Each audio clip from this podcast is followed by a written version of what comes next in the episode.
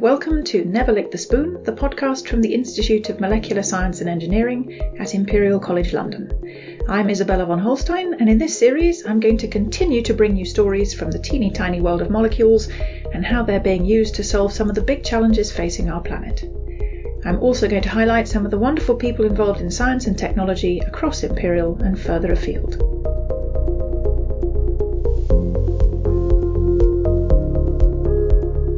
3D printing, or additive manufacturing, is a method for producing objects by printing them in layers. The layers can be made out of metal, ceramic, or most often plastics, just like objects produced using traditional manufacturing techniques such as molding. The neat thing about 3D printing is that no two objects need to be the same, as the digital model used to control the print can be altered each time. This means they're a good way of printing lots and lots of unique objects, like hip replacements where the shape needs to be subtly different to exactly fit each patient. This way of automating uniqueness is why medicine is very interested in 3D printing. But so far, we've been printing inanimate materials. What if we could actually print with living cells?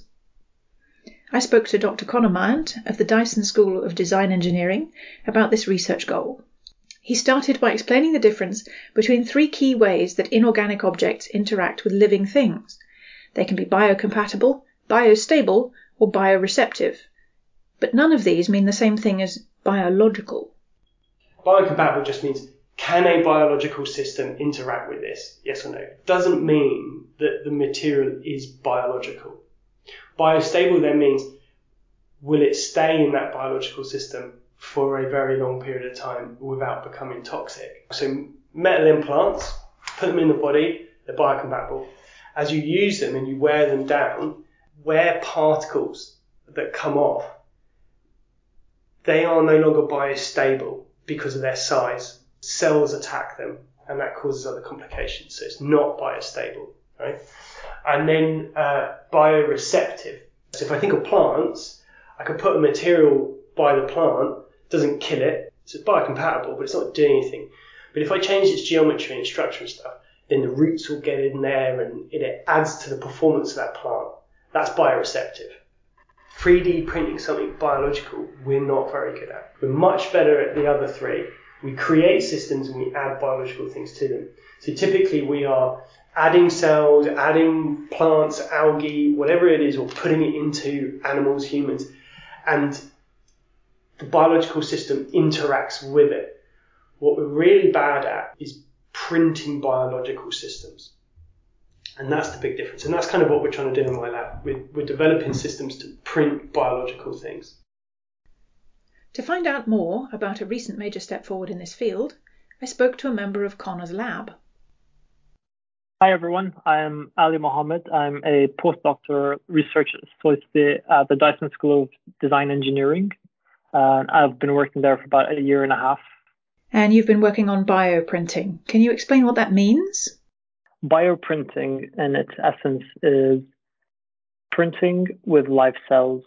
Um, and that could include bacteria, that can include microorganisms like algae, that could include mammalian cells or cancer cells. For our current project, we're printing with microorganisms, so green algae, um, and we're printing them into a hydrogel. So initially, ultimately, what you have is a, hydrogel that's got algae infused into the entire structure, and we want to see whether the algae survives, does it thrive, does the population of the algae grow in there, um, and what we measure is obviously the synthetic, the photosynthetic rate. So do we measure oxygen release um, from from the hydrogel, and as the population of the algae grows, your print will go from the initial color, which for us is an orange tint, all the way to green because your population of algae grows. Algae has been bioprinted before, but it's been bioprinted using a traditional bioprinter, which is an extrusion bioprinter, which basically just takes a basic gel that's infused with algae and it just pushes it out of a syringe. What we've done is we've taken a, um, a light-based printer, which uses UV light, uh, and as most people know, UV light is quite harmful. And on the molecular level, it's even more harmful. So if you shine UV light on cells or algae, it's likely going to damage their DNA and result in death. So what we've done is created this bioprinter that uses light in the visible light spectrum that's non-toxic, we can actually 3D print gels with this light source. It's a much lower energy light source. So actually get a material from that lower energy is very difficult.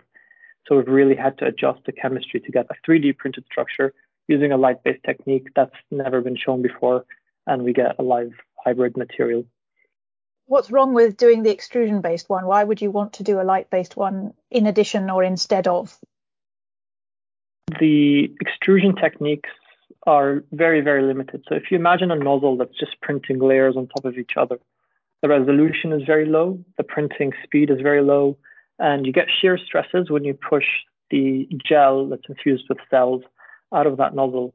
Um, and cells are small, tiny little dots. If you put too much stress on them, they send signals to themselves and say, this is too stressful, and they die, or they burst. Moving on to light-based printing, you're just you've got a, a vat of resin, so it's liquid resin. A light shines on it, and that light is controlled either with, with a laser or a um, an LCD screen, so you can get really high resolution. So you've gone from a scale of a millimeter or two, where you can print channels in that in that range, to the micron level, which is very important because that's what the real vascular structure in the body is. So if you think about your capillaries, your veins, your arteries, they they've got a very wide range of um, sizes. What's actually going on at a molecular level when light interacts with the resin to make it change from being a liquid to a solid? So that's the basis of polymer chemistry. We've got something in the resin that's called an initiator. So basically, when the light hits, the initiator will allow the monomer to start connecting together and form much longer chains, and then for them to cross link and form a solid. So you're only creating that structure when the light is switched on. You, you basically build one layer, the light stops, and then the next layer.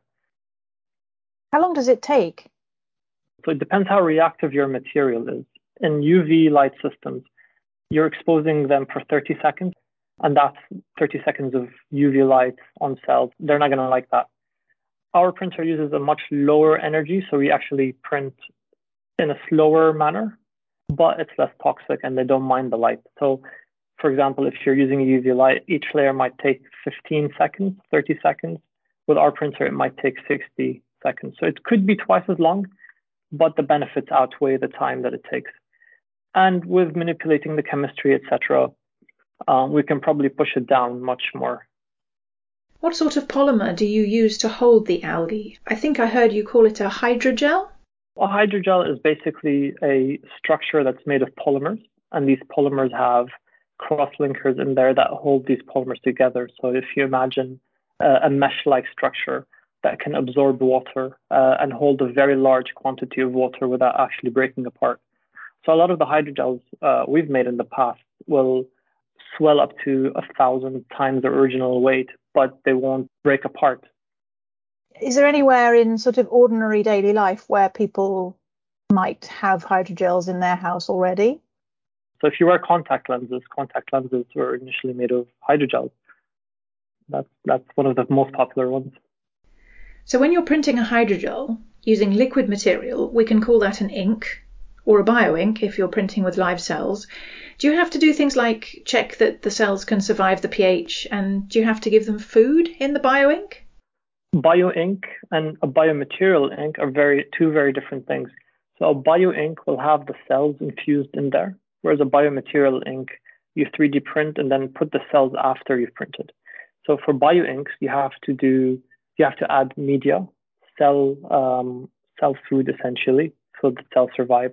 You have to make sure the pH is fine. You have to make sure the viscosity is good for them, because obviously, if the viscosity is too too viscous, there's not enough oxygen diffusion, and they might end up um, suffocating, and the cells could die.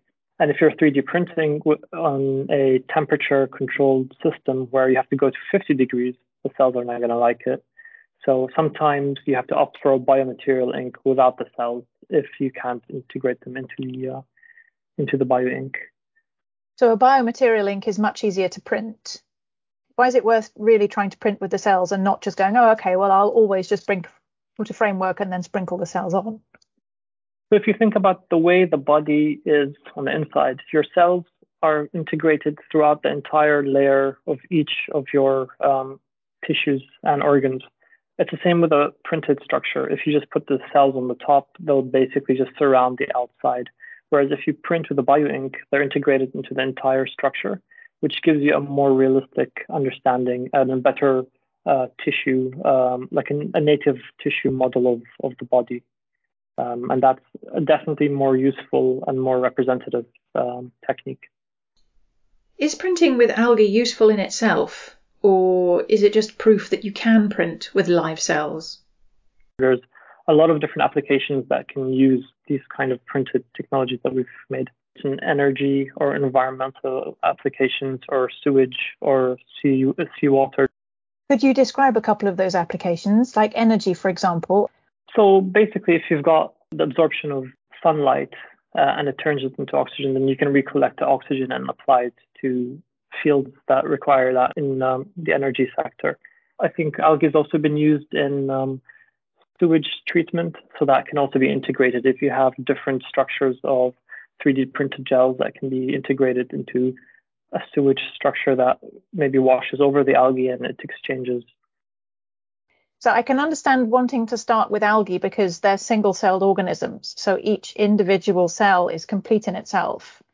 But that's very different from trying to print a tissue where you've got all sorts of different cells that are all trying to interact. That's probably the most difficult part of this entire bioprinting field is not only integrating um, cells with one material, but it's multi cells with multi materials. Um, when you think about the body, when you think about tissue, we're not a single cell organism, and neither is our tissue or our organs. Um, the heart has three or four different cell types.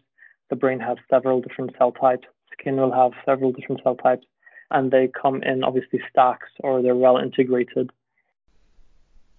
Conor Myant agrees that although this project is a big step forward, 3D printing technology can't yet build this kind of multi-scale complexity. The next frontier in uh, bioprinting, in 3D printing for biological things, is um, is that multi-scale complexity or creating objects that are heterogeneous. We're not very good at manufacturing those things. Uh, nature has developed far more complex manufacturing processes that build things additively. That use cells, you deposit material step by step, and you build it up over time. You know, you pick up a, uh, a snail shell and you look at the spiral pattern. You look at how this thing is being built bit by bit to build up this complex multi-scale object. You keep zooming in on that, you start to look at the actual building blocks within that, it's it's very simple ingredients. Yeah, there's actually only a few kind of molecules, elements in there, but the order and the structure of it on that level, and then how it's then built up into the next uh, length scale, the next level, it's that that creates that amazing breadth of materials we see in nature, that breadth of mechanical properties we see in nature breadth of mechanical properties you see in even just one object in nature. We cannot manufacture that yet. You, we can kind of recapture in silo each individual element or each individual mechanical property, but then trying to bring them all together, we just don't have the processes yet to do that. That's to me is exciting because you know that's a challenge and that's what we like. But how do you make it happen? That's the question. You need a concerted effort across the entire process. It's material scientists that come up with the polymers or other photoactive materials. It's the technologists who are making the machinery to do that with, the software uh, designers and engineers that create the tools for the designer to use to actually envisage their concept and tell the machine how to build it. Um, so it, it's it's a lot of work all the way across.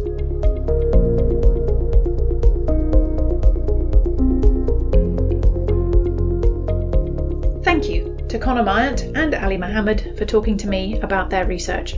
I'll be talking to Connor again about a different aspect of bioprinting very soon. Think most of us would agree that printing algae into oxygen generators or sewage filters would probably be useful. Working with human cells is some technological steps away, but is ethically a rather different situation. The potential benefit is that it would cut demand for animal testing and for human or non human tissue or organ transplants. But is it ethical to make living tissues? Beyond that, how could this technology be made available to everyone fairly? And who would own the bioprinted object? These are big questions. Share your thoughts with us on Twitter at imperial underscore imsi or email us on imsi at imperial.ac.uk. Until next time, take care and remember never lick the spoon.